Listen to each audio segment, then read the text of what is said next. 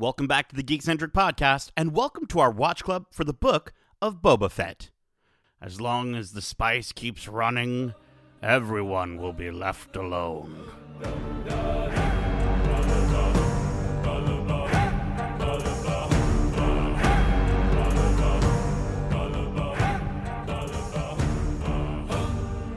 Welcome to Watch Club. My name is Nate, and this is our Watch Club for the Book of Boba Fett, Chapter 6, titled From the Desert Comes a Stranger, directed by none other than Dave Filoni. If you're joining us for the first time, this is Watch Club, our weekly review series, kind of like a book club, but way better. Keep in mind, we will be going into full spoilers for this series and Star Wars in general. So if you haven't watched this week's episode yet, be sure to do so and then come right back in less than 12 parsecs. Now, before we all run off to be trained by Luke frickin' Skywalker, let me introduce you to the scum and villainy joining us today. First up, he's a junkyard Jawa who's jonesing for more Jango. He's Justin Lawrence. Yo, yo, Utinni, what's going on? Yo, Utinni, how you doing? Utinni, I like the idea that like on Tatooine, like that's just like becomes a new thing that like all the Mod Squad kids start saying. Like they hear one Jawa say it, and they're like, "Oh, that's a cool thing to say," and then it becomes like, uh, "Yo, what's up, Utinni? Utinni in the house." But then there's like this whole problem where like the Jawas start like being like, "That's actually a really sacred word. Like you can't just take that word for your own." Uh, anyways. Uh, also joining us from across the from the cantina across the street. Sometimes he's saltier than a sarlacc on the sands of Tatooine. He's Kevin, the Clatoonian hater, Hudson. Oh, He there we hates go. Clatoonians. There we go. I love it. You fixed it. Uh, let me tell you, I'm not hating on much today because that episode went ahead and made my day. dude it was uh, i think it made a lot of people's days i think you know i think at this point it's we're we're not watching the book of boba fett and maybe this wasn't even an episode of the mandalorian this was just an episode of star wars Yeah. you know Yeah. Yeah. Star Wars, the TV show. like let's go And that's that's the thing. Like the the takeaway from at least this episode was that it could really work if they decided that they wanted to do a Star Wars anthology series with stories they could jump around the galaxy and just weave these stories together. And I, love think that. that's kind of familiar to like Clone Wars. Like there were core characters that we Sure, would yeah. follow, but we would move through the galaxy and see different perspectives all the time. Well, it's interesting that you say that, and you know, Dave Filoni uh, directing this episode, of course, creator or well, the the one really responsible for what we got in Clone Wars, Rebels, uh, and now seeing him at the helm of live action Star Wars TV as well. I think that is a very real possibility of where they could go with these uh, with these series once they start maybe moving away from the idea of like an Ahsoka series. You know, once we get past the Kenobi series and maybe start just melding it together. I, I love that. I or love it's a th- it's what to expect for those upcoming series very okay, much okay. right so Now, before we get into the story, uh, we actually do have a write-in from friend of the show, Monroe Chambers, and Monroe had a really Oh. interesting take on on these last two episodes. Uh, I was talking to him offline, and he was kind of saying a little bit about how he actually didn't enjoy the previous episode as much, and then this one really turned him around on both of them. Uh, and he writes, "What do you think of the idea that the last two episodes of this series?" Um, are a very clever way to emphasize the direction Star Wars is heading, kind of like you're saying, Justin. With this rapid shift in the direction for this series, focusing more on The Mandalorian, is this a way of Dave Filoni and Jon Favreau asking fans to sort of choose, much like Luke in this episode is asking Grogu to choose between the old Star Wars uh, and you know what they thought they wanted, and the new Star Wars and what they seem to want more of? Uh, what do you guys think on on that idea? Thank you so much, Monroe, for for writing that in. I I, I kind of uh, agree with you on that. I mean, it does kind of feel like, even though that does sound a little manipulative for for the creators of the show to kind of do that, to be like, yeah, like. Hey, you know you want Mando more than Boba Fett, so we're gonna give you better Mando. I don't, I don't know. What do you guys think? I I just I I don't know if it's it's meant to put down any aspect of what they're trying to do here or try to push it to the back burner and, and promote certain agendas or, or things like that. I don't think Filoni's sitting here going, haha, I'm going to use a name that you, everyone's familiar with and Yeah. trick a whole bunch of people who never watched my animated stuff into getting to know some of my other characters Sure. and whatnot. Yeah. Uh, I just think that this is all seeming like they're they're branching off, and all of these shows are going to be connected and intertwine within each other extensively. And I think that's just so exciting that we're going to go off, have separate journeys, meet new characters from the perspective of. We've got Boba, we've got Mando, we'll have Ahsoka, we'll have Obi Wan, and at some point, the characters that they meet will meet characters we've met in other shows, and I just think that's incredible. Yeah, it's the Star Wars Adventure series.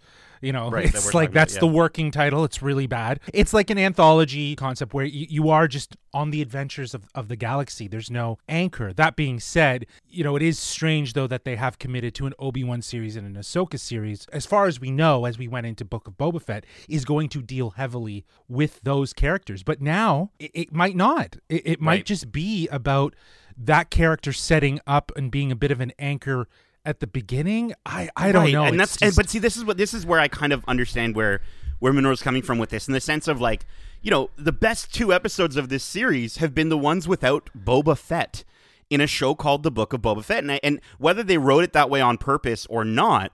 These two episodes, according to all the craziness that's going on on Twitter each morning that both of these episodes popped, it's just you, you see people sort of in a way this almost confirms that people are loving where this story is going rather than the small interactions we've seen with this character that they thought they wanted more of. I, d- but I think that's unfair to Boba. I don't think that Exactly. anything that's happened so far is because Boba isn't an interesting character or It's because they all haven't these made him people are interesting. s- yeah, they haven't Sure. made him interesting enough. Okay, but you do you know, think and- but I guess do you think they're doing that on purpose? you know what I mean? Again, I- though, I I, would really that would hope be not. burying their Yeah. own. Why would you bury such popular intellectual property that's been Yeah. popular for fifty years, almost forty Yeah. years? Yeah, I, I totally agree with Kevin. I don't think that they're purposely doing it.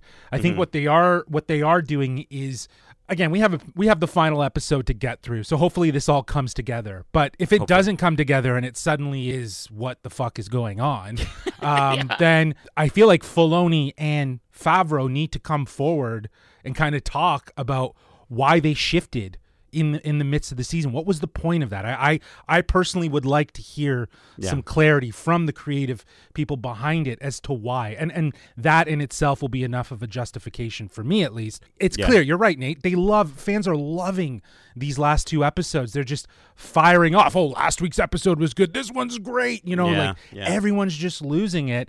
And it does seem like a, an insult, a very apparent insult to your own character of Boba Fett. Like this was supposed to be his series to tell Yeah. his story. So I just it's it, I I just think the first four episodes were a bit of a misfire. They tried to do something, and I just don't know if it was the proper execution because everybody wanted to know how did Boba get out of the Sarlacc to appear where we saw him uh, towards the end of season two of Mando. How did that happen?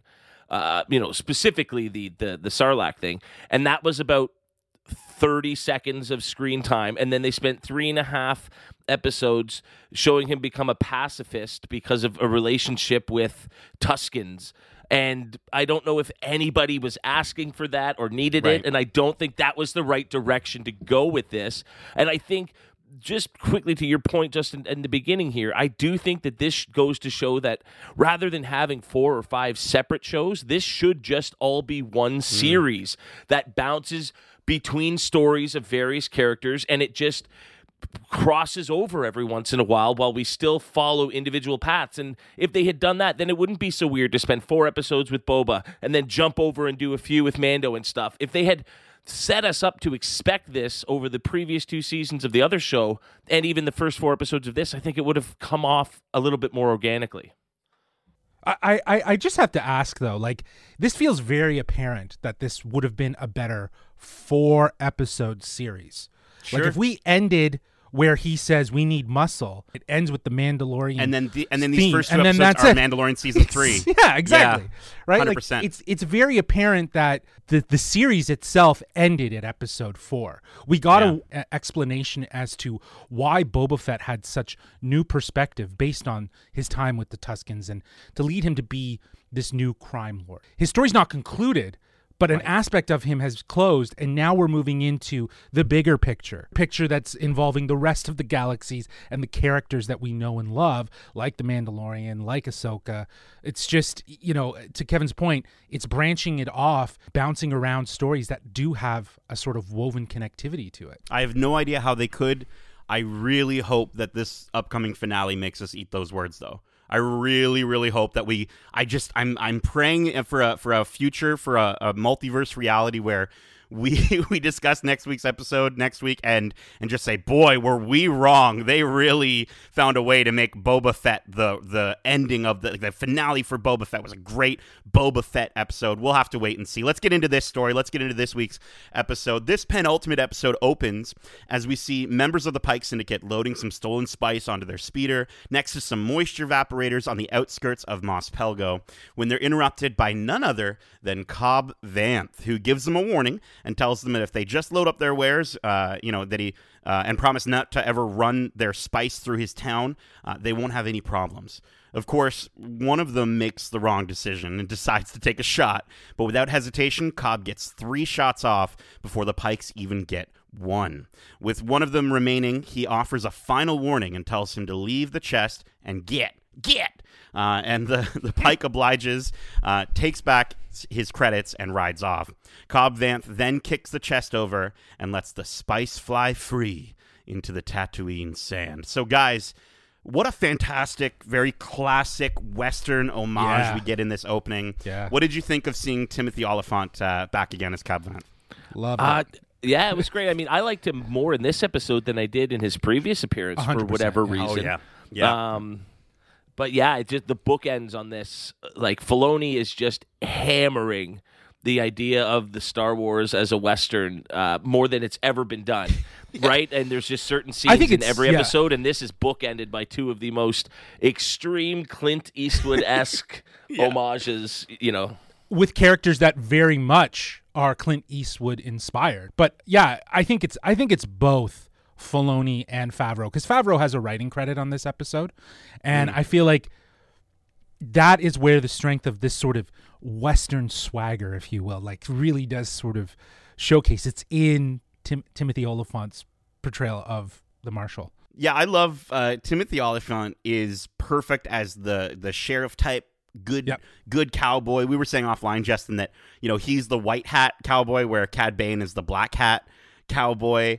Um, and this opening the was just ugly, bro. it was so good though to see like it really just sort of emphasized what he's made of because I, I i didn't really get as much of a sense that he was powerful enough without the armor you know what i mean and just to see him fire off those three shots and i get it they're they're you know they're low level you know pike spice runners but at the same time like that was pre- that was a really dope moment and i i don't know i really enjoyed Well, it Well, and it's clear it's clearly there to set show his speed versus you know a potential uh, future opponent's speed. Oh, You know, yep yep Yeah, yep, yep. absolutely. Yeah, absolutely. It it it kind of is that reminder though that he's a skilled gunslinger. Totally. Well, then we cut back to uh, good old Din Djarin, um, not Boba Fett, but Din Djarin, as he flies to what we have to assume is Yavin 4, where he's greeted by frickin' R2D2 is just there, uh, and he asks R2 to take him to Grogu, uh, and he follows him to a clearing uh, in the forest where we see a bunch of sort of ant-like droids building a structure that's confirmed to be a school. R2 shuts down, uh, and the ant droids build. I love this. They build him a little bench. They build Mando a little bench to sit on. he, well, he's like waiting, and then he's like, Is that a bench? Yeah. Yeah. he's like, is that is So- is that a bench?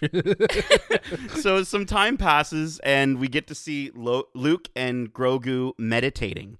Uh, Grogu gets distracted, obviously, by a little frog. Like what else is new? And he easily uses the Force to attempt to have a snack, little snack, yum yum. Uh, when Luke stops him and shows him that once he masters the Force. He can have all the frickin' frogs he wants because he just sticks his hand out and like 20 frogs start floating out of the water around Grogu. You got to imagine like Grogu's like, Am I dreaming right now? This is amazing. Um, so, you know, before we continue, let's talk about this scene uh, and just how much time we actually get with Luke.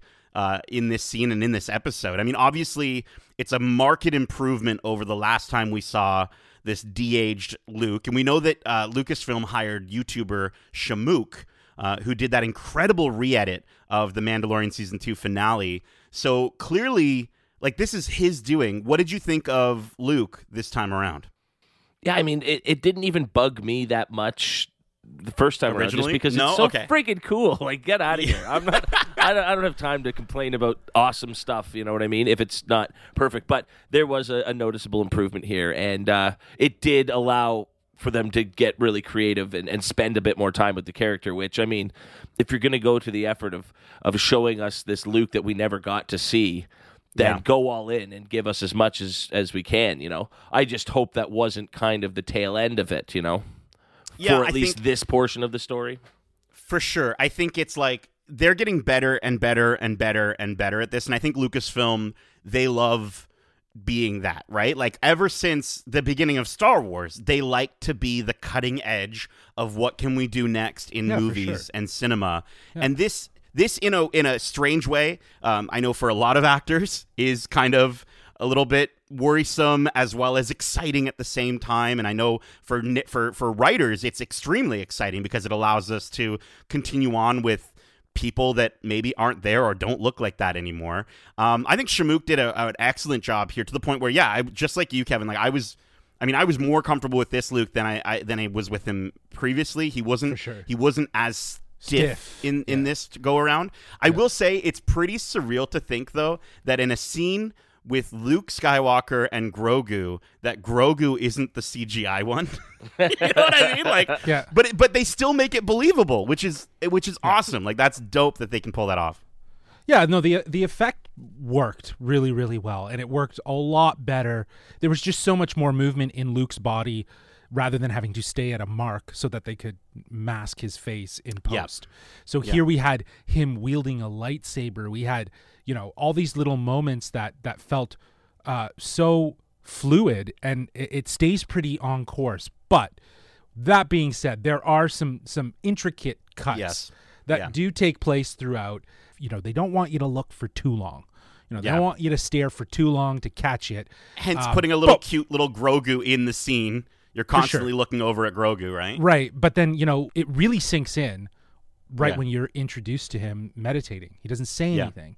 Mm-hmm. Right, he's just sitting there, right? And like they can go a little bit longer with that, but it's when he starts to move his mouth and if they hang for too long, you know, they it's just noticeable. So they were crafty with angles and the way Yeah, they, they cut, cut things a lot of the times where he was talking. hundred percent, hundred percent. So it, it worked. It, it it worked for for what they were what they were trying to achieve. So Yeah, I mean, geez, I, I think they deserve a little bit more credit considering every time we've ever really seen a character de-aged uh, to former versions of themselves on screen, or even you know times when we've seen uh, actors who aren't alive anymore, and so they've had to com- almost completely recreate them. There have been legitimate gripes about how they look. This was. I would give them a 95% here on how oh, effective Oh, wow. it was. That's a high score, teacher. I, I mean, come on, man. We just saw, you know, I don't know. I just, I just think people, if you're complaining about it at all, you're going way too harsh on. No, what I- is I- the I- coolest yeah. thing a Star Wars fan could ask for, essentially. and it was, But I it was think with handled the best Star I way. Hear you. Just, I hear, I've heard, I heard it quite a bit. I'm not just calling you out. I'm just saying I don't understand how you guys are even focusing on special effects when it's Luke Skywalker teaching Grogu. I think listen, I completely get where you're coming. I just I think with anything Star Wars as a Star Wars fan, you just you always want better for for your favorite things, right? So I think Yeah.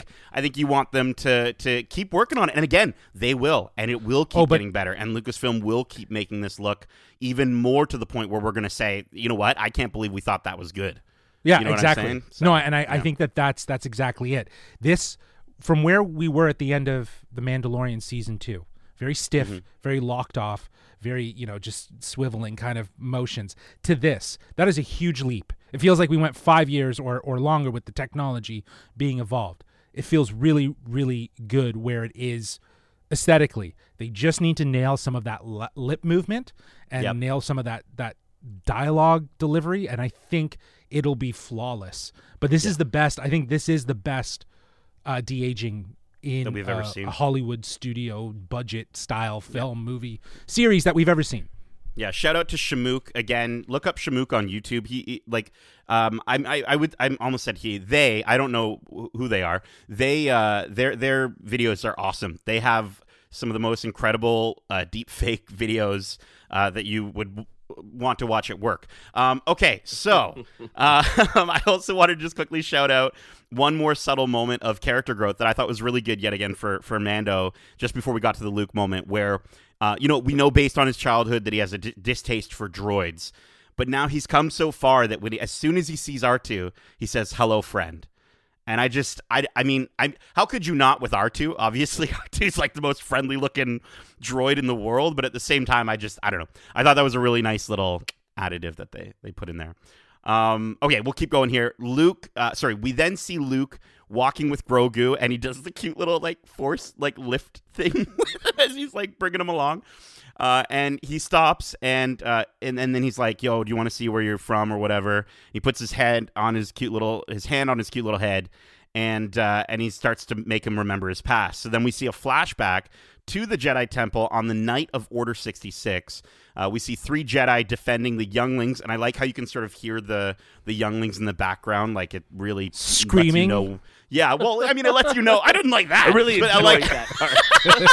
I like the how they were able to really put you into the idea that okay, Grogu was there the entire time. He was with the younglings, um, and as the troopers, sorry, and uh, the all three Jedi fall right in front of Grogu, uh, and the troopers move in. And, uh, and then we flash back to Luke, sort of reminding Grogu that the galaxy is a dangerous place and that he'll teach him to protect himself. So we know from episode five of season two of The Mandalorian that Grogu was the was at the Jedi Temple that on that night, and now we've seen it from his perspective. What do you guys think of finally seeing this realized in in live action and, and actually seeing it? Uh, and were you hoping to see something different? Now, I think it teases the fact that we will see more of that memory, Okay. and we will see who potentially took him. We'll we'll get that reveal. I think that that is meaningful with whoever else they decide to introduce uh, with with characters, whether new or Mace old. Windu, hundred percent. Yeah, I get you. Um, I, I, I'm totally on, on board there. Just I think that was just a little snippet of the the flashback we're going to get, and you know, for anybody complaining about the flashbacks from the first three or four episodes, now it's going to be like, oh, I love the flashbacks; they're so interesting. so it really just goes to show, it's not you know, it's what story you're telling, not how you're telling it, and yeah, Yeah. just any any instance of that where you're like, oh, that was a really fascinating flashback. It's just going to show how clunky and misguided I think now in retrospect those first four episodes really were. Hmm. I mean, I will say I was. I'm not gonna lie. I was a little disappointed by the the flashback, just because we did already know that. I mean, I, I imagined that in my head the moment they, they that they talked about it in in Mandalorian season two, and so they didn't really reveal anything. I think it, it just you know to to do that and then just see Grogu get sad. You know, I, I guess it was a way of Luke trying to remind Grogu that yes, the world is dangerous. Yes. Remember where you came from, all that danger you were around. Look at where you are now and how safe you are here. Uh, but it it just didn't really give us as an audience anything new because, like, again, we knew that he he escaped the temple, and I just thought, to your point. If we get more of that flashback, that's fine. But even just a little thread, even a little hint, even a hand reaching down with like a cloak on it, grabbing Grogu for all of us Star Wars Sure. fans to go, "Oh, whoa, what was that?" Mm-hmm. I think would have added maybe a little bit more to to that flashback. Y- in yeah, this I- episode, I think there was enough of of reveals. and honestly, like there was enough reveals that how many can you really pack in? And so, if this is the start of showing us that journey, it was smart to just give us a little tidbit of it, just s- sort of set the table for that sort of sequence of events that we're going to see unfold eventually. But you can't load. 30 reveals and and pieces of information and character arrivals and character can. debuts in one you can. episode. Yes, you can.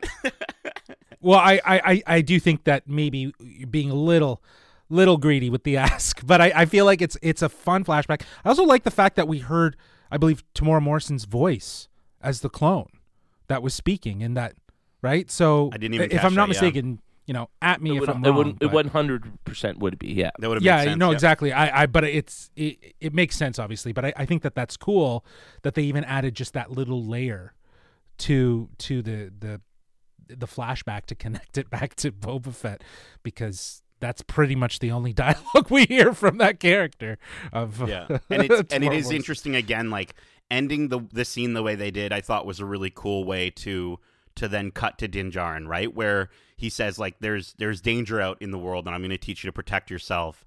and and I guess like in a way he's almost you he can sense that Din Djarin is on on the planet, right? And maybe in a way he's sort of just saying like you're gonna want to stay here. Trust me, uh, I'm gonna teach you. I'm gonna make you better. Um, so we cut then we then cut back to Din Djarin, who wakes to the sound of a twig snapping, only to draw his gun on Ahsoka Tano just casually leaning against a tree. No big entrance. She's just chilling there. She informs him about the, the Jedi school being built and that Grogu will be Luke's first student. Mando asks, he, he says, I want to see the baby. Uh, and Ahsoka asks him to, uh, to walk with her and reminds him that his attachment to Grogu and having him see him will do more harm than good. She offers to deliver the armor to him instead, uh, and Din Djarin makes the difficult decision to turn back and fly off planet. Uh, and we see Grogu reaching for the ship as it flies away. That was a sad moment. Um, so, guys, Din Djarin was like was like this close to seeing Grogu here. Do you guys agree with Ahsoka that this was the right thing to do? Um, I feel like he needed he needed the reminder, right? I don't know if that's Yeah. necessarily going to resolve his his mushiness of missing His Grogu. mushiness, his Yeah. weakness. his his his his Nate effect. Uh, but I feel like he needed to hear it. But it's interesting. By the end of this episode, it's really going to come down to what Grogu decides. So Well, and I think that's all what this that's what this is all sort of setting up is is um Ahsoka really laying into the idea that it has to be Grogu's choice, you know, what Oh, yeah. what his path is, right? And we and we get that later. And and I do think that this was very much just avoiding them needing to sort of show this aspect of Grogu's journey i- uh, in the Mandalorian.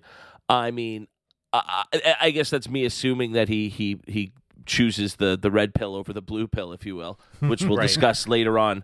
Um, but no, I do think that it was kind of like a oh, you want that so bad, you want to see the reunion? Not quite yet, folks. Not quite yet. right, it was exactly. interesting it was an interesting decision and i think it does subvert some of that expectation because we were all kind of like oh they're gonna oh we're gonna see the reunion oh this soon crazy but we didn't get it yet and i, I think it will make when they do finally get that reunion pop a lot more i like what you said there kevin originally i was gonna say like that i, I didn't fully understand where she was coming from because you know uh, with with where at where she is and her Yeah. knowledge of how, what she knows of the Jedi Order Right. really doesn't make sense for her to agree with the idea of uh you know Jedi can't Jedi's can't have a, a Jedi can't have an attachment. Yeah, exactly. and so I feel like to your point Kevin I love that idea of no no no no no. And she even says it to to Mando in this moment. She's like I I'm I'm not I can't make the decisions for other people. And she's very much saying i'm you're not going to make the decision for grogu either. And and grogu is going to make his own decision because i think she has a sense and i think she trusts luke enough to let grogu make that decision whereas someone like mando is just going to scoop him up and and take him off to be a little baby again right so it's it's going to be interesting to sort of see where they go with that but um Yeah, and I feel like you, you know your call out about Ahsoka and um, Yeah. and how how much of she doesn't really identify as a Jedi. Right? Yeah. I feel like she might be on the course or track of reconnecting with that in her own way, and that might be what the series sort of explores with the introduction of potentially Ezra um, and and other characters. Uh, so I, I think that was a big surprise to see her so adamant that no attachment. It has to be his decision and his choice. And we talked about this last week, but I think that really plays into a major Star Wars theme, which is finding yourself. Right? It's it's finding yourself and understanding who you really are, who you you know who you need to be with, and uh, and really finding your your you know your way, if you will. Yeah, and I, I, I think that, you know, Kevin brought it up, red pill or the blue pill. Mm-hmm. What Star Wars and what it means to be a Jedi, or it does come down to choice and Hmm. and, and very much as you're describing, how you define yourself and, Yeah. and how you how you make yourself based on those choices. So Right. We see Boba go through it. We see Fennec go through it. We see every right, we see character in Star Wars has to choose all of them. something. All Well, of even just think about the Jedi's that we know, right? Yes. you know, Yeah. uh, Qui Gon asks Anakin if he wants to leave his mother and, and begin his journey. Uh, even Ben, you know, even Obi Wan rather gives Luke that choice, and Luke says, "I have nothing to go back to," you know, and that's why he goes with with uh, Obi Wan to save the princess. Like they've all been given this choice along the way, and so that clearly resonates very strongly with with uh, both Ahsoka and and uh, Luke. Little do we know that Obi Wan Kenobi is actually a huge jerk, and he actually put the hit out on on Uncle Ben and Aunt Beru and like stole Luke away to make sure that the storm. No, I'm just kidding. Um, but yes, I, I I completely agree with all that, and I think it'll be interesting to see um, where they go. Okay, so. Um, then we get another training montage with Luke showing Grogu how to flip and how to jump and how to do all the things. Uh, we see a training remote um, shoot at Grogu, helping him by testing his reflexes. We see him jump from rock to rock, flipping very similarly to Master Yoda uh, as he does it. And eventually, he deactivates the remote with the Force, and then he takes a little nap on the rock. Uh, and Ahsoka walks out and confirms for Luke the feeling that he already had, which is that the Mandalorian was there uh, and brought Grogu a, a little gift. Uh, Luke wonders if Grogu's heart is in it, and Ahsoka tells him that he's so much like his father, which I thought that moment was awesome. Um, she tells him to trust his instincts, and Luke asks if he'll see her again. She says, perhaps, which is basically Dave Filoni saying absolutely. Uh, and then, and then she uh, she leaves the master and his his little apprentice. So, for me, guys, this was I will say, at least from the for the training montage sequence, I think this was the only moment in the episode that went on went on a little longer than I think it had to. I think, but it was. I mean, it was cool to see, right? It was cool to see the callbacks to the, The training on inversion it, Dagobah, though. the Yeah, backpack, right? The exactly, invert, yeah. how they invert it. But, but you know, again, it just shows Book of Boba Fett, and and we're 25 minutes into the episode at this point, halfway through. I just think that they could have scaled this back a little bit, and who knows, maybe given uh, Boba Fett, Temuera Morrison, a line of dialogue in, in return or something like that. Yeah. But but could Boba Fett have said anything in this episode that could have been significant enough that it would have been worth taking time away from this? Because I know. honestly think this might be the only Grogu Luke training sequence we see. And so Okay. you darn right you got to milk the hell out of it while you've got the chance. Because honestly, I'm I, I like again waiting for the blue pill red pill sort of discussion towards the end here, but I think this might be the only time you see it, and so you gotta t- wait till next week for Boba. Okay, he'll have lots of cool lines. Right, and I guess I guess I to that same point, Kevin. You know, we've heard a lot of complaints of people saying like, "Well, Rey didn't really have so much training, and then she was so great, and then we did get a large sort of training montage of seeing Rey trained by Luke." Um, and people were like, again, they were kind of like, "That was too long, too." I don't know. Like, I I just feel like.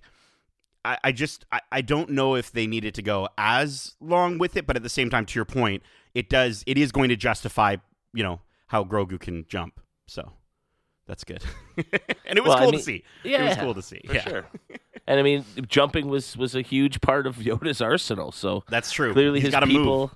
Clearly, his legs. people can uh, can jump. I don't know. I, I think um again it was it was cool to, to see and you gotta love callbacks, but maybe just a little shorter. I also wanted to mention uh, earlier when we said uh, the CGI was was better. I think this scene where he's interacting with Ahsoka, that was the most noticeable of sort of the the dead eyes or the lip syncing issues that I, that I noticed.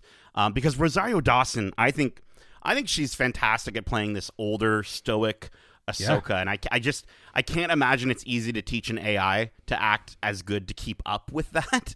So I'm just you know I, I and like when she says you remind me of your father, like the writing for her character is so good because I think that is the moment where it really shows you like oh she still she still is, has the ability to separate Anakin from Vader.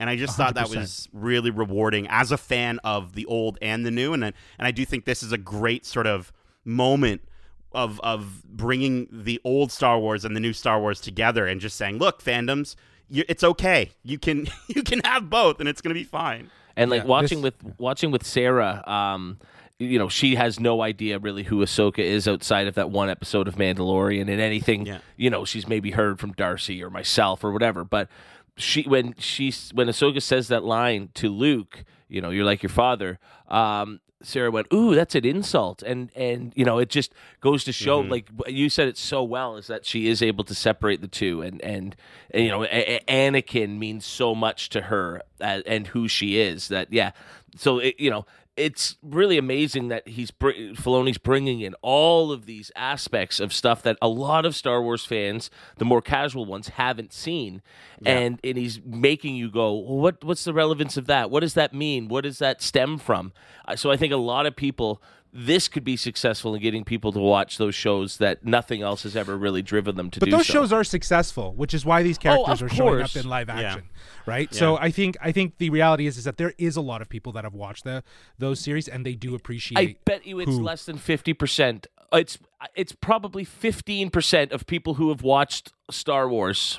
I I I- well well that I will Think I, about how there's many no people have- stats in the world. There's have no seen stats. The Star Wars trilogy, and you know, I bet you, yeah, there's millions and millions of people who've watched all nine Star Wars movies and who have, have never seen an episode of the Clone Wars. I don't doubt that. I think that number's small though. But I feel like the reality is is that br- you're right. Filoni Kevin's bringing doing in the research right now. He's, he's on his computer, furiously typing. He's, he's checking like okay, according to to the, the birth know rate it's- it's in in fact. Western America, uh, children of this age wouldn't have watched the.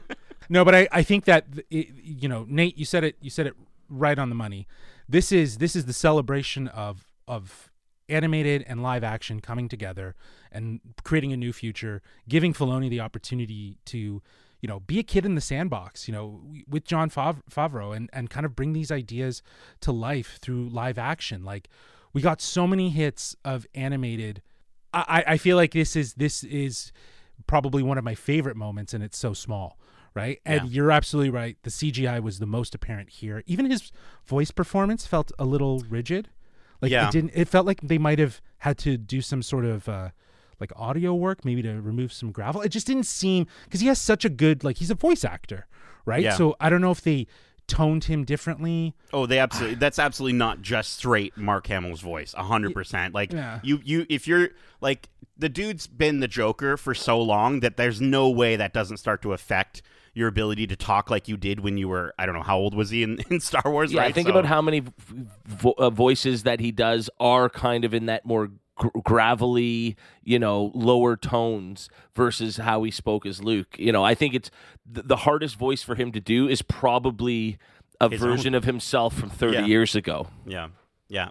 Um, okay, well, let's keep going here. So we get a brief moment where we see Mando return to Tatooine, and uh, he attends a meeting with Black Krrsantan. You got the Mod Squad kids there. They park their bikes outside or whatever. Uh, their mopeds. Fennec Shand is there, and Boba Fett uh, silently is there. Uh, Fennec informs them that they need foot soldiers, so Din Djarin travels to Mos Pelgo to ask Cobb Vanth for assistance. He passes by a group of Jawas that might have recognized his ship, uh, and we see them on a sandcrawler carrying the skull of the krayt dragon that attacked Mos Pelgo.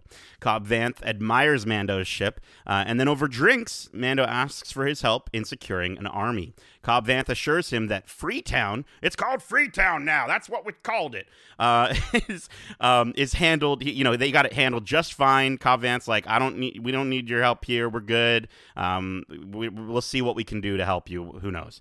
Um, and so just as Mando flies away, a breeze comes through the air. And the chimes start to start a blowing. And Cobb Vanth looks to his left, and in the distance we see a stranger approaching. He tells Joe to, to tell the townfolk to head inside, and he walks out onto the road, and the stranger stops him and informs Vanth that whatever Fett is paying him, the Pikes will match, and all he's got to do is stay put and let things play out. We got this awesome old Western standoff. As the deputy attempts to draw, Cobb Vanth draws first, but then Cad Bane shoots Vanth, and then the deputy four times. Uh, and I, I did you notice that like the deputy didn't even get his gun out? Like what a rookie, dude. Um, ben, uh, sorry, Bane exclaims that Tatooine belongs to the Syndicate, and then he walks off. And as he does, uh, the people of Freetown run out to check on Vanth to make sure he's alive. And did you notice that none of them checked on the deputy at all? So the, new- the new guy Oh, he was dead. dead. He was yeah, dead. he was dead. yeah, yeah, he's gone. Don't waste Um, your resources and your efforts. Yeah. Poor guy. So obviously this was very much a Filoni decision. What did you guys think of actually seeing frickin' Cad Bane in this show? And do you think uh, we'll see him again? Yes. Yes. No, he's hundred gone. percent. One and done. That's it. Yeah. One and done. Yeah. Uh, like Of course, and I, whether Yeah. we see him next episode, that'll be the big question. I think Mm-hmm. we will, obviously. Um, but yeah, to see Cad Bane, as soon as you saw that silhouette, I was like, I was, I was like, like- I stood up. Yeah, I stood. Let's I was like, yeah, I was like, this was awesome, and yeah, I, I think introducing Cad Bane live action in a Western fashion is the best way to do it. It's perfect. It it's Yeah. simple. It says everything to an audience that hasn't watched the animated series. it's it's just crazy to see him. He's voiced by uh, Corey Burton, who actually did the voice in the animated series. Oh, so he does yeah. sound a little bit different, but that was definitely the same same guy. Uh, and you know his red eyes look awesome. I think Justin, you were talking to me offline, and you're like his skin was a little bit lighter blue than in the animated, but. You kind of have to chalk that up to two things. Obviously, animation, and then I know Kevin's laughing because like that's what you're complaining about. But shut, shut up, Kevin. I'm not But- complaining about anything here's- from this episode. I know, but- hold on, hold on, hold on. Here's my justification, though. I think that you know what you spend a long enough time in the sun and you grow old, and I think Aduros's Aduros's skin might maybe it gets lighter as Yeah. they grow older over time, Yeah, right? maybe that's why he's a little bit lighter. I don't know. Okay, well that makes it, he looked he looked incredible. He looked like I was when he looked up. The red eyes, like they really Oh my pop. Even the mouth, when when they focus on just the brim of his hat and his mouth, I was like, like they're nailing the aesthetic of him so well already. Just like in these little simple moments. And then when he looked up, it was like, yeah, that's that's the look of of Cad Bane that you want. So I'm So excited to see him, and he has strong ties to Boba Fett. So with his introduction, this feels like a return to direction of getting back to the, the titular character of Boba Fett. This this moment really does serve as right. that. And I know this is like a really deep cut, but there was a deleted scene of Clone Wars where they did show an older Boba Fett with the helmet on, and that's how he got the dent in the Dent, helmet. yeah. And it's just funny that like we finally get Cad Bane in live action in a Western standoff setting, and they're just so close. He's Yo, flashback, literally- bro. He's literally in a Flashback. show. It exists in this series. We could see that. I we could don't know if they're potentially do. see that. I just don't know if they're gonna do this Western standoff and then another Western standoff again. I think I think this was meant be to be that sort could be of that sort of hey, listen, we did it. It's it's done for all those people that really wanted that. It just wasn't with Boba Fett because we don't want Boba Fett in a show called Boba Fett. Um. Anyways, yeah, Kevin, your thoughts on Cad Bane? I don't know. You guys are def- deflating me here with all your whinging about this episode of Star Wars. Like this we is- loved it. Don't get me wrong. We're still Oh, I loved it, man. score. I loved Same. everything. I We're loved talking everything about all about the wonderful things, not going, well, they should have done this and they should have done this. This is the geekiest the Geekcentric podcast has ever gotten. That's Uh, it. I That's what will just are. say, though, I, I really hope that he didn't mean to kill the share. Like, I, I don't know, like where he shot him. It it's not necessarily a death shot, right in the shoulder. He's not and dead. So, so he can't be dead. And No. then you know, there's and and then I hope that there's at least some sort of justification that he kept him alive as a message to everybody else to sort of tell everybody who he is and that he means business about this spice running business. And if that's the case, yeah. that's fine because you can't take this sharpshooter and and ruin his mystique by having him miss a shot in the first Sure. time we see him Sure. in live action. and by the and by the way, it, it's just another sort of uh, aspect to him where where you know that's going to be the that's going to be the reason that the people of Freetown want to. It's going to work against Cad Bane at the end of the day. That's going to be why they want to join uh, Mando and they want to join Boba Fett in this army. Yeah, they're they're totally in. That'll be dope. Maybe he gets his own armor. Maybe they make him some armor for him for some reason. Um, all right. Well, then we we then move to a scene where the Pikes strike back uh, again uh, against Mos Eisley by sending in two of their own into the sanctuary, where we see Garza Fwip very curious about what they're doing there. Uh, They sit down, they order some drinks, and then they walk out. And the droid serving them shouts to them and says, "You've forgotten your Camtono!" And then boom, the place blows up. So before we get to that final scene, uh, this was obviously to show Boba like what he's dealing with. Garza Fwip is dead, right? Like Garza Fwip's dead, dead at this point. Yeah, I I just I don't know. Like uh, it's it like it's an It explosion, suck. right? Like Yeah. in comparison to what we saw with Cobb Vanth, like Right. it was it's pretty clear. But that being said, you know her death would then highlight that the only significance that her character has to this series is just being a sacrifice. Which I don't know. I thought that they might have been building to something more, or at least I I, I thought that they could be doing something more with her character. But Yeah, I mean, she was I- a liaison between, um, you know, the people of Mos Eisley and the, the the powerful, the rich and powerful. She was, she. I didn't, I never took her as an important character, other than just a familiar face to sort of give us the context of where we were in Mos Eisley. Sure. I think her character being a Twi'lek was just such a an interesting sort of idea, and I think we talked about this a little bit. But the idea that Twi'leks, who very much were servants, and even like still are very much in uh, servants in you know they're they're slaves. We see it literally with Jabba in Jabba's palace. To see her sort of almost work through the ranks to to become this this this Twi'lek in power, but at the same time she's not she's not at the head because she knows that that would maybe draw too much attention. She's just right underneath. I just thought it was such an interesting thing, and I I thought Jennifer Beals did such a good job with portraying that character. I just I, I'm conflicted about it because if she did if she didn't die, awesome. I can't wait to see what they do with her character, and if she did die, it's almost like it feels very Game of Thrones to me, which I was saying I really wanted in this show of like nobody's safe. Like they could just kill off a character that you think is going to go further. They Right. could kill off Cobb Dan. I don't know. I don't know. Well, you, what, what, what future role did you see Garza Fwip having here? That Just saying, dude. she was I'm a nothing saying. character. That would be like I'm just I don't know. I think they're. I think they could have gone, gone further with it. Again, I think they could have done a lot of what they set up in the first, you know, four episodes with the ten minutes each time with the crime lord stories of stuff that they did.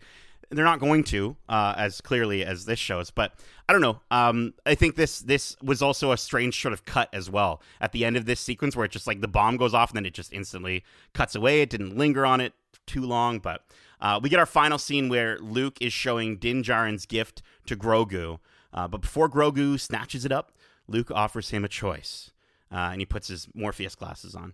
Uh, and he asks him to choose between Yoda's lightsaber and Mando's gift. Choosing the armor, Grogu will return to the Mandalorian, but will uh, but will be given into attachment to those that you love and forsaking the way of the Jedi.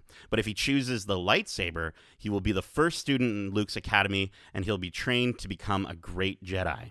The camera closes in on Grogu as we see him struggle with this decision, and Luke asks, "Which do you choose?" So, guys, that's actually our spill the boba tea question of the week, uh, our prediction segment here. I want you to predict for me what do you think Grogu will choose?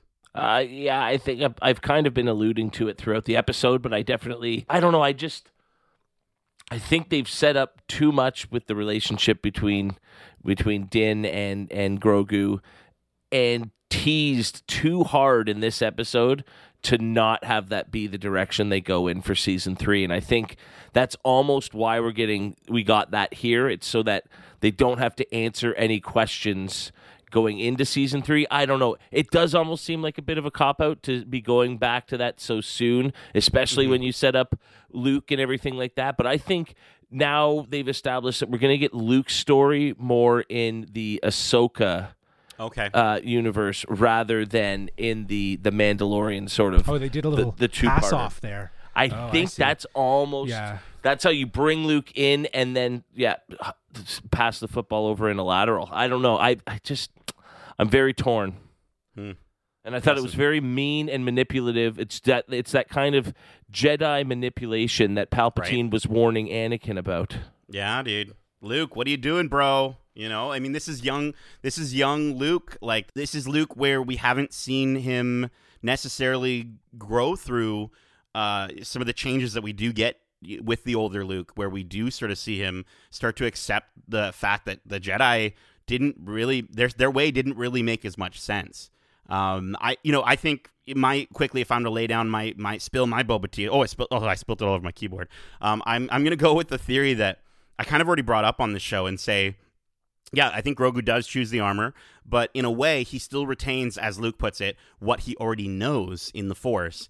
And I think he helps Mando to become the new leader of Mandalore. I think when we're looking at big picture, I think I think this is going to be a lesson for Luke as well as a lesson for all of Mandalore to understand that there is a new way. And in a way, hearing the armorer talk in the last episode about Tar Vizsla being the forger of the dark saber, the legendary weapon of Mandalore, and how Tar Vizsla was also a Jedi, I think this just comes full circle. And I think that's really where we see Mando and Grogu go by the end of this as almost like leading Mandalore into the future. And I think we get another uh, we get another famous you know, it's poetry moment that we've seen meme to death on the internet of, of George Lucas saying, oh, it's poetry. But I do think that's really what they're going for here is to just give us this full circle storyline. I like that idea. And I think that that makes a lot of sense for the Mandalorian, right? And the next part of his story. I, I feel like he's, yeah, he's going to choose the armor. I'm, I was wondering if, if he shows up at the end to help uh, somehow. Grogu yeah. shows up at the end. Wow. and he that's just our picks up the Pike ship with, using the Force, and he's become super strong now. and then he just crushes it with his little hand, or well, something yeah. like that. Maybe he tries Yeah. to eat one of them because they're a fish, something like that. He eats all their eggs. He eats all their eggs. No, but that Um, but if we don't see him, obviously we probably will not see him in, in next week's so. episode. Uh, Yeah. But I think this does set up what will be season season three of uh, the Mandalorian really well. Absolutely. Absolutely. I mean, um, I, I also have a, another write-in um, from uh, it's a prediction actually uh, from friend of the show Matt Rona, uh, who has a prediction about Boba Fett and Fennec Shand. Remember those two characters, you guys? Remember Boba Fett and Fennec Shand? They're in the show. Um, so Matt Rona writes in and says Boba will pass on his Mandalorian armor to Fennec Shand and retire to the desert to live out his days. Just like Mar- the Marvel universe has had to pass the torch with characters like Cap. Uh, he ends it way by writing, "This is the way." Thank you for writing in, uh, Matt Rona. I think this is interesting because I think it's almost as if you know, I, it makes a lot of sense. Maybe not immediately, maybe not right away, but I could see f- as in a long term by the end of these characters' storylines, that's the way they go with it. Because I think the armor is a reminder of Boba's tortured past and his father. And Kevin, you brought up on the show just how happy Boba Fett seemed when he was with the Tuskens and when he does separate himself from his past of of being in the armor. And I think, you know, he realizes that he was only truly happy with when he was living with the Tuskens and decides that that's the life he wants to live going forward. And then with Fennec, you know, she takes the throne as a way to remove herself even further as somebody who's always been in servitude and she would become the new daimyo instead of always working under one like it's just it's true freedom for both of those characters I mean, I don't know if this is going to happen, but there you go. This whole show's redeemed with that. Right That's why they set this up for Boba. It was never meant to be. He's old. He's past his prime. He's he's nearing the end of his run, and so this was never about to be the further adventures of the once dynamic Boba Fett. The man was eaten alive by a sarlacc. You know, he's not who he was. Yeah. And so, wow, wouldn't that just be brilliant if that's how they do it? They continue the Boba Fett legacy with a character like Fennec Shand, who, even given little, like, not much to do so far in the live action world, she has endeared fans. And I know in the in the animated world, she's a, a, a more fleshed out character with a bit more of a, a you know a story going on there. And so, boom, you you pass on Boba Fett's reputation to her. Boba Fett mm-hmm. goes, and now we've justified those first four episodes and explaining why that part of his life was so impactful. And I mean, it's over, it's done, and you move on. We never see Boba again, and this whole show has just literally been about branching off that character into a new identity, while also setting up for the future world of the live action shows in three different uh, areas. Amazing. Right. I mean, I mean, if they can, do, I don't think they'll be able to do that though. In in this finale, I think that would be a, a, a way too much to, to do in one episode, But along with you- everything else they've set up. Can you do it in a whole? What do you do for a whole other season you in give the us meantime? you give us season you give us season three of the Mandalorian, and then give us eight episodes with just Boba Boba Fett in it or something like that. I don't know. Uh, no, I get what you're saying. I think I think we could see this eventually. I don't know if it happens right away, but yes, what a great way uh, to to sort of cap off that character's legacy and, and send him kind of on his Yeah, way. it's it's closing the book of Boba Fett on that version of the character that fans didn't get to see enough of. I think it could be done in in the next episode. I don't Yeah. Think it would be. Uh, I think you're right. I think that it might be something that might even just spill over into the Mandalorian, where Yeah. Fennec and and Boba are working, and through that process, maybe we get that that realization of him moving to to live in the desert. I don't think it, we need a season two. They've proven that we don't need a season two of the Book of Boba. Fett. But what Fett, if we, get can a book of. Boba Fett season two, and it's and it's Yeah, it's Fennec Fennec. That's- yeah. chapter, and it's her sort of doing things that you know Boba Fett won it for her, and now it's hers to rule. Yeah, I kind of dig that. I also do think though, because I think we've talked about before the idea of the Mandalorian potentially being what we talked about at the top of the show, a catch-all, a catch-all for all these characters to then tell those stories about all these different characters in in this current part of the canon. And so, do you maybe make that a plot line of season 3 after we've had time to explore Ahsoka, after we've had time to go through the Kenobi series, and then we get to season 3 of Mandalorian, which is like here's it all coming together MCU style, endgame style sort of thing. Interesting. Could be. It's like a crossover event. Yeah. it- Yeah, you- right. You could you're you're building towards that. I feel like this is already at a place where y- we saw so much happen in this episode that just feels so like anything can just pop in at any point in time. That's Yeah. just how it is now. Yeah. I mean, we freaking got the bastard son of Greedo in the last episode, which I just thought was such a great, uh, a great theory from Kevin. All right. Well, um, let's get to our final thoughts and score for this episode, which we're going to be rating on a scale of one to five Cad Bane blaster bolts. Kevin, I'm going to get you to go first.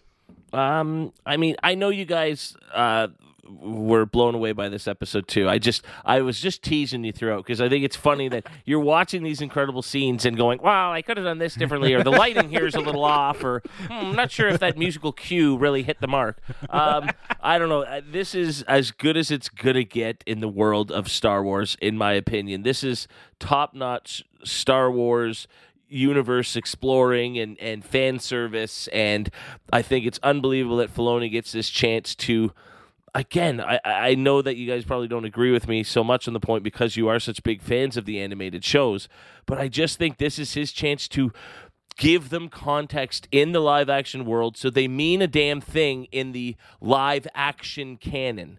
And that and there is a difference between what happens in the live action Star Wars universe and what has happened in those animated shows. And I think you know one can exist without the other whereas the animated stuff really can't just exist without the other lore that's already been built. And so now this is Filoni's chance to bring his stories that he told separately into the grander scheme of things, and I think it's such an awesome opportunity for him. Um, I think if this show's doing anything, it's showing why didn't Disney entrust somebody like Filoni to run the the the, the new movies to sort of really connect everything a little bit better. You know, imagine we had gotten some of these characters in seven, eight, and nine to really bring relevance to stuff that happened in the Clone Wars and stuff that we didn't see in the movies. I don't know. Uh, that's that's uh, irrelevant, and, and I like the, the the last three movies enough that it doesn't bother me too much. Anyways, as for this episode, I just think they hit so many things out of the park, like little details all throughout the episode. I mean, I meant to say earlier, even just the the scene at the Jedi Academy. If that did anything, it, it showed you Jedi using lightsabers, whereas we had Luke sitting there holding the lightsaber, but he didn't really use it. And so they were like, and I know you like to see some Jedi flinging some swords, so here's that for 30 seconds. Sure. And now let's get back to this story that doesn't really involve Jedi and, or at least the lightsaber aspect of it. So just the way they're being able to mend the old with the new and move forward. Like this show in these last two episodes, it's like, wow, the future of Star Wars might be pretty exciting if they're Yeah. able to tell new stories with familiar characters and environments. So for that alone, this is an easy five out of five Cad Bane Blaster Bolts. Uh, Ooh, best live action episode of Star Wars television ever, hands down. Wow. All righty. Let's go. Justin. Um, yeah. Again, like last week, I'm I'm confused, conflicted, if you will, with this episode. You know, sidelining the main character again in order to continue the story of the Mandalorian in the Pretty much, final right. bits bits of this this series seems ill mannered, right? Making this you know a bad Book of Boba Fett episode, but a Mm-hmm. fantastic episode for the future of Star Wars. The introduction of live action Cad Bane Oh, yeah. was next level. The Western style, the showdown, everything perfect, perfect. Uh, and he's a villain, like I said, that's that does have ties to Boba Fett. So at the end of this, we are seeing it being brought back to Boba Fett. As for the other aspects of the show, as much as I love seeing Grogu receiving Jedi training and seeing Luke, with all his CGI and being brought back to life, building what would become the failed Jedi Academy, I just can't help but think that this this doesn't have a place in this episode. Uh, much like last week's episode, we're spending far too much time with other characters uh, uh, or stories outside of Boba Fett in a series that's titled The Book of Boba Fett. I will say though, I, I love the place that we're at with Star Wars, like Kevin was saying. It's clear Filoni and and and Favreau are like kids in a sandbox just picking up their toys and saying, "Oh, let's put these two characters together. Let's do this. Let's tell these stories." And it just it feels fun and it feels refreshing, which is why I totally agree with you. The last two episodes are the best example of Star Wars live action TV that like we could imagine and, and the future of Star Wars is very bright. Um, but you know, again, this is a penultimate episode to the book of Boba Fett. So I am confused that the storytelling in these last episodes are v- are less concerned about Boba Fett and more concerned about the Mandalorian and showcasing the nostalgic Star Wars elements that we we know and love. It makes me wonder if somewhere along the lines, like we were discussing, the writing team, the creative team behind this, they've they've just got bored with Boba Fett. They just decided yeah. instead of the book of Boba Fett, it'll be the book of everybody but fucking Boba Fett. Which yeah. you know, as a side note, like we were saying, the adventure side story anthology that they've done in these two episodes could work. It could really work. You're just floating through space and seeing these stories. It's it's kind of fun. That being said, apart from all the Star Wars goodies that this episode gave us, uh, I did dock the score because this wasn't a Book of Boba Fett episode. However, right. it does get a bump up from last week because of the introduction of Cad Bane, because it does bring it back 4.5 out of 5. Cad Bane blaster bolts. Yeah, man. I I completely agree with with with all of that. I think yeah, this episode as you said, it's an excellent representation of Dave Filoni showing us how well he can marry Star, old Star Wars and new Star Wars. And I was I was blown away with just how exciting it was, not only just to see these characters in live action, but to see them interacting. I think yeah. was was unreal, yeah. and I think there's a few minor issues again I, that I had with a bit of the pacing in some of the scenes and and some of the decisions that they made to explore with the you know these characters what they explored. But this was a perfect episode of The Mandalorian um, for the second week in a row, but a poor episode of the Book of Boba Fett because we got less than 30 seconds with the titular character on screen and he didn't even say a word, which is something that I thought we got past at this point, but sadly it reminded me of the days of old when Boba Fett would just stand there and look interesting. Um, and and again, I just I, I need I need a little bit more of him or change the title of the show. I don't know. It just it was all very confusing and, and to the same degree that you're talking about, Justin, it just feels like yeah, the writing team was just kind of like ah I don't know. I guess we'll we'll we'll show the stuff that people actually want. Let's get Grogu in there. Let's get Luke Skywalker in there. And again, I'm not I'm not disappointed by that. Again, that's where the confliction comes into play because I'm stoked about that. Um, I, you know this this episode was just it was a pure hype episode for Star Wars fans, old and new, and that enough was it. You know that was enough to quell my sadness that we didn't give Boba Fett as much spotlight. Um, I'm hoping they really do that next week in the finale, we do get a proper sort of Boba Fett centric episode that does really star him. Um, I'm going to give this episode four and a half Cad Bane blaster bolts out of five as well. I'm just going to go on the record and say this episode, or this show could be called Jar Jar Binks Happy Time Sing Along Hour, and I wouldn't care, like because that episode was so good. All right, well, like, you heard it here first, like, Dave Filoni. I, Kevin really wants Jar Jar Binks Sing Along Hour, all three of them, and then a prequel of it. Is that what you're saying? No, that's not what I'm saying, and you know it. no, I get it. I get it. I get it.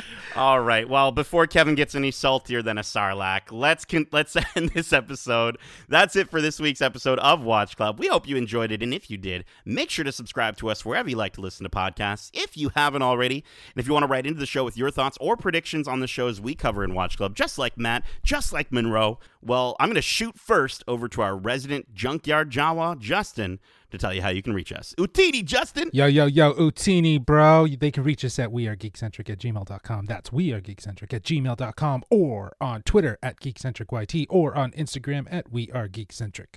Keep in mind, we also have a ton of other episodes covering the latest and greatest shows and movies out now, including our, our recent spoiler free and filled review for Ozark Season 4, Part 1. Go back and check that episode out. We also have our uh, really fun episode that we did where we did Fake or Real Star Wars Names Edition, where I have Kevin and Justin test their, their knowledge of Star Wars names of different planets, different species, and different characters.